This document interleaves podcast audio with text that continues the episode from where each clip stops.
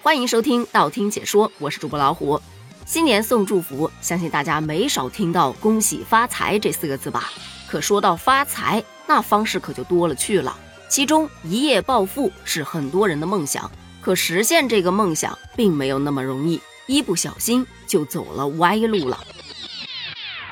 这说的是在杭州某地一工厂有一个临时工方某，他呢经常到某一便利店去买香烟，顺带的就会买20注福利彩票，一来二去的就跟着老板非常的熟，每次到店里头打彩票都会跟老板唠上那么两句。这不，近日啊，这小伙方某运气实在是不错，往常每次买20注彩票几乎没中过奖，可近段时间每天都能掏出上百元的刮刮乐来兑奖。这老板不禁犯了嘀咕，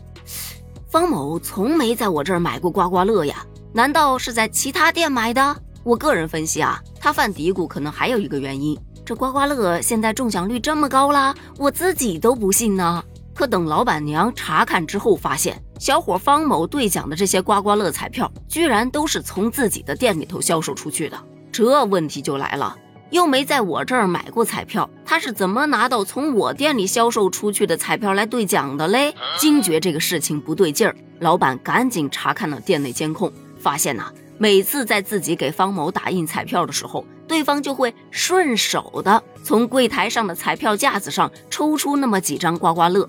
他还为了不引人注意，特地从面值10元、20元、30元不等的刮刮乐彩票内进行抽取，主打一个都拿一点，让人看不出来，可是监控能看出来呀。这老板娘就选择了报警，警方将相关的线索进行梳理，很快就把这小伙子方某抓捕归案了。经过审讯，方某对自己的盗窃行为是供认不讳。针对这个事件，网友分了3波，一波是说，哎呀，这卖彩票的文案又更新了，这剧情编得不错啊，我给101分。第二波是说，你说他愚蠢吧，他知道每个品种来一点，看起来均匀。你说他聪明吧，他就逮着一家店薅，这不被抓才怪呢。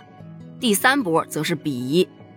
明明是偷东西，非要说兑奖被抓，什么鬼？这还是中奖金额不多，这但凡多了，老底不得坐穿呢。所以前面咱们会说，哪怕想要一夜暴富，但也得记住，不义之财切不可取。而站在打广告这个角度上来看啊，我个人还一时真分不清，这一波广告是正向营销还是逆向营销。你想嘛，正向营销可能是想说中彩票的几率高啊，你看人家偷了11天，11天全中。但也可能是逆向营销，因为就连卖彩票的老板娘都不相信有人能够11天连中。所以啊，你觉得这是一波广告吗？但说到打广告，我还是比较佩服京东。今天京东发了这么一则消息，说春晚观众中60万大奖，但他屏蔽了客服电话。这话题咋来的呢？说今年作为春晚的独家互动合作平台，京东搞了挺多的活动，送了非常多的好礼与红包给到观众，这其中就有10个幸运观众在京东抽中了价值60万的华为全场景旗舰产品以及问界 M9 汽车大奖。我看了一下晒出来的产品，真是让人眼馋呐！每套14件，价值60万，有车有表有手机有电脑，可居然没人要。据官方透露，中奖名单公布之后，目前已经有9位幸运观众取得了联系，并且登记了个人信息，就等着奖品送到家了。可湖北黄冈的黎先生，他由于过于警惕，直接把人客服电话给屏蔽了。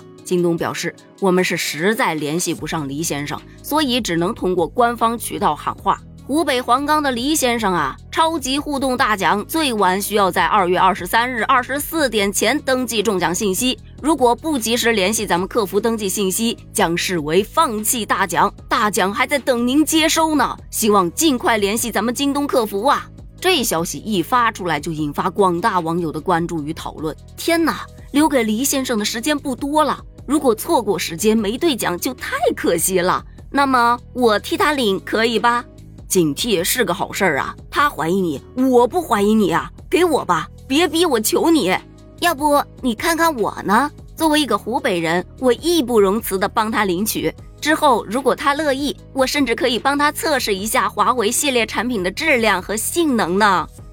我也是湖北人，这个忙我也能帮。所以你看，如果同样是打广告，我觉得这个似乎更吸引我，但要说中奖率的话，好像更难呢。对此，你又是怎么看的呢？过年期间那么多的抽奖活动，你有中到奖吗？欢迎在评论区发表你的观点哦，咱们评论区见，拜拜。